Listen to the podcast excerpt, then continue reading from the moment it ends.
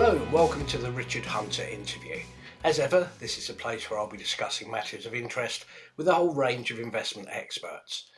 In this episode, I'm pleased to be joined by Helen Mahy, Chairman of the Renewables Infrastructure Group, or TRIG. TRIG is a FTSE 250 company with a market capitalisation of £2.5 billion. Helen was appointed in June 2013 and is an experienced chairman and non-executive director. In addition to being chairman of the company, Helen serves as a non-executive director for SSE PLC and is an Equality and Human Rights Commissioner, as well as co-chair of the Employers Social Mobility Alliance. Helen was Group Company Secretary and General Counsel of National Grid from September 2003 to January 2013. She qualified as a barrister and was an associate of the Chartered Insurance Institute. In 2015, she was awarded a CBE for services to business, particularly relating to diversity in the workplace. So firstly, a very warm welcome to you, Helen, and thanks for sparing us some of your time. And thank you very much for inviting me.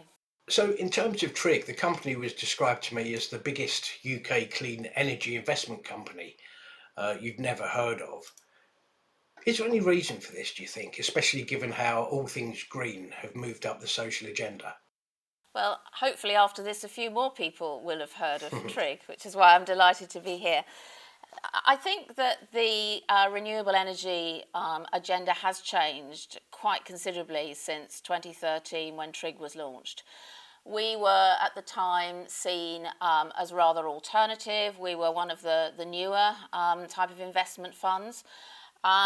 But now as we've grown and the renewable energy agenda has changed considerably, perhaps due to the David Attenborough effect, perhaps due to Greta Thunberg, but now we are finding that investors, all investors, be they retail or institutional, are very keen on the green agenda. So ESG, environment, social governance has become extremely important. And TRIG is, of course, generating 100% green energy. Our job is to generate sustainable returns from a diversified portfolio of renewable assets that contribute to a zero carbon future.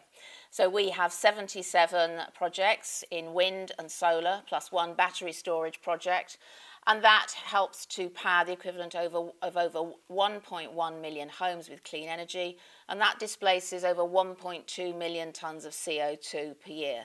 And we're growing. We've just had a successful fundraise and raised another £240 million so that we can invest in more projects. So I think with the importance of ESG and with COP26, the conference in Glasgow that should happen in November, renewables and decarbonisation is firmly on the centre of the agenda, and it's certainly on the government's agenda. So that has changed enormously over the last 8 years and has helped with TRIG's growth and successful performance. So you've mentioned there the some of the objectives and purposes of the fund. Could you give us a bit more detail perhaps on what sort of projects you invest in and indeed where these projects are to be found? Yes, indeed. Portfolio diversification is absolutely key for us. So we have projects in all the four countries of the United Kingdom and in France, Ireland, Germany and Sweden. And we're into wind and solar, both onshore wind and offshore wind, and with one battery storage project. So our key message is the portfolio diversification, so that we have different streams of wind, in different countries. And obviously, when the wind blows, that's great. But if the wind tends not to blow, probably the sun is shining. So we've got solar, so we benefit from all different weather streams.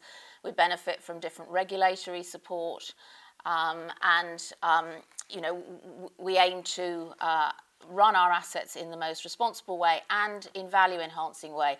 We're a little unusual compared to some of our competitors because we have two managers. We have Infrared, who are the investment manager, and we have Res, Renewable Energy Systems, who are the operations manager. And the operations manager, one of their key roles is to really sweat the assets, to make sure our performance of all our assets is absolutely tip-top, because every bit more that we can generate is obviously goes to the bottom line. And finally, we want to be a responsible investor. So we have obviously very green credentials in that we generate this 100% green power, but we're very concerned about our social footprint as well. So particularly during COVID, we've donated an extra £500,000 for projects in the areas in which we work. We want to be seen as very socially responsible around all our projects.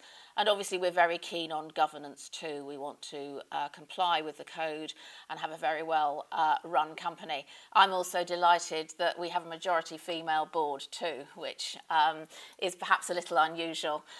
In fact, we've always either been 50-50 male and female on the board or majority female. So that's not so common in FTSE 250 companies. So personally, that gives me a lot of pleasure. Quite.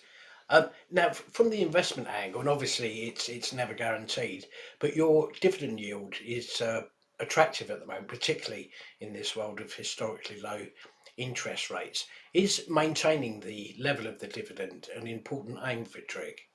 Yes, very much so. We can be as green and socially responsible as you like, but our investors aren't going to be very happy with us if we're not paying a good dividend. Our targeted dividend for this year is the same as last at 6.76p, which gives a 5.5% yield. That it can be quite challenging in these times because obviously power prices are relatively low. But we have factored that into our metrics and have announced that it is our intention to pay the same dividend this year as last year because we know that's very important for our investors.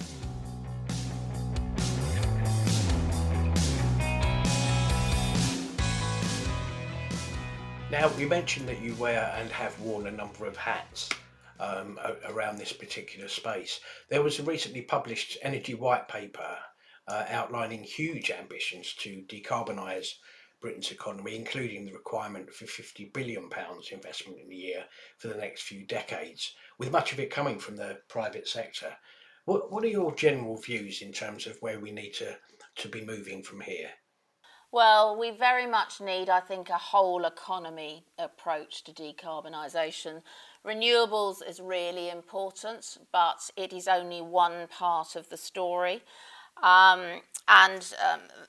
For example, there are contributors of carbon emissions. One of the highest ones is transportation. That accounts for 28% of the UK emissions. So sales of electric vehicles is really important. I believe that in the end of last year in December, sales of electric vehicles hit a new record of 23%, but they still make up less than 1% of cars on the road. And so we need to think about charging points, reinforce grids, better batteries to have longer range, etc. That's really important part of the decarbonisation agenda, as is sorting out industrial emitters. They represent about 19% of UK emissions. So I think this is going to be one of the priorities too. There's hydrogen. That's obviously electrolysis to separate hydrogen from oxygen in water. I wonder whether the UK has high enough ambitions in this area. The EU are much more ambitious than we are, but we're going to really have to step up our green hydrogen objectives. Those are all probably outside the scope of TRIG, but one that's very much in the scope of TRIG is how we can support the existing infrastructure. Because by 2040, 24 gigawatts of wind and solar capacity in the UK will be over 25 years old. And we need to ensure these sites remain operational so that they don't contribute to more difficulties in achieving net zero. So if we can repower these sites, providing new turbines or have their life extended, that will be extremely important, and we need to ensure there's government support for that, allowing them to bid into the existing subsidy or support mechanisms, or have alternative mechanisms to support power prices should be thought about. So really investing in current sites will help ensure our capacity of existing power generation doesn't go away, as well as building the new sites. The final thing I would say, and personally, I'm really, this is the most exciting thing, I think, about the Green Revolution is the fact that jobs, young people want to go into green energy now. I think probably historically energy has been seen as a rather boring industry to go into. Not anymore. We see lots of bright young people who are very, very keen to get into the renewable space, the energy space, because they want to help save the planet. And I think that's really exciting. And the Prime Minister said there will be lots of new green jobs and also lots of people who want to go into them. So personally, I find that very, very encouraging. Do you think, in terms of the world overall, we're aiming ultimately to be in a situation where we are simply zero, as opposed to the current situation of aiming towards net zero and offsetting one against the other? Well, I think aiming for net zero is going to be hard enough for the challenges we've set ourselves. Whether we can actually get to zero, I think is even more of a challenge. What I think is really good now is that, you know, the government has set the target, but with this white paper, which a lot of us are looking at and responding to, they've put a lot of ideas in there. The devil's going to be in the detail in all of this, of course, and many of us are responding to it. I mean, repowering, which I've just talked about, sites, TRIG have obviously responded very strongly on that because it affects us.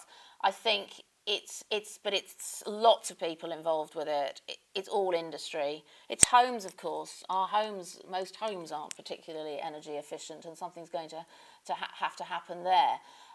So I think the fact that there is a bit of a tailwind, to use a slight pun, behind us now, which is really good, but we do need government support here, and we do need to not take our foot off the pedal, because I think the targets that have been set are quite challenging. And finally, Helen, do you think, it certainly seems the case from an outsider looking in, do you think that there's a growing appetite for those aims actually to be achieved over a shorter time frame than may well have been the case a decade ago? Yes, I think so. I think probably a decade ago there were many doubters about all this. I don't see so many of them now.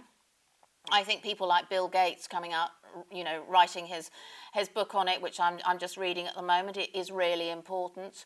But I also think when we've got the government behind it now, and very clearly so, and I think that's because they realise it's vote winners here. People are very concerned about the planet. They want to do the right thing. I think also people post-COVID have become very important about the S in find the S in ESG very important too. So the social effects of all this should not be underestimated. So yes, it isn't going to go away, and that's great for the renewables industry, which is just one part of the whole decarbonisation agenda, but a very important part of it. Right, thank you very much. Unfortunately, that's all we've got time for. So many thanks again for your time, Helen, and for those extremely interesting insights. That was Helen Mahy, Chairman of the Renewables Infrastructure Group, or TRIG. And thank you for listening. Please feel free to like and subscribe. And of course, you can find much more by the way of investment insight and ideas at ii.co.uk. I'll be back next Tuesday with another Richard Hunter interview. Bye for now.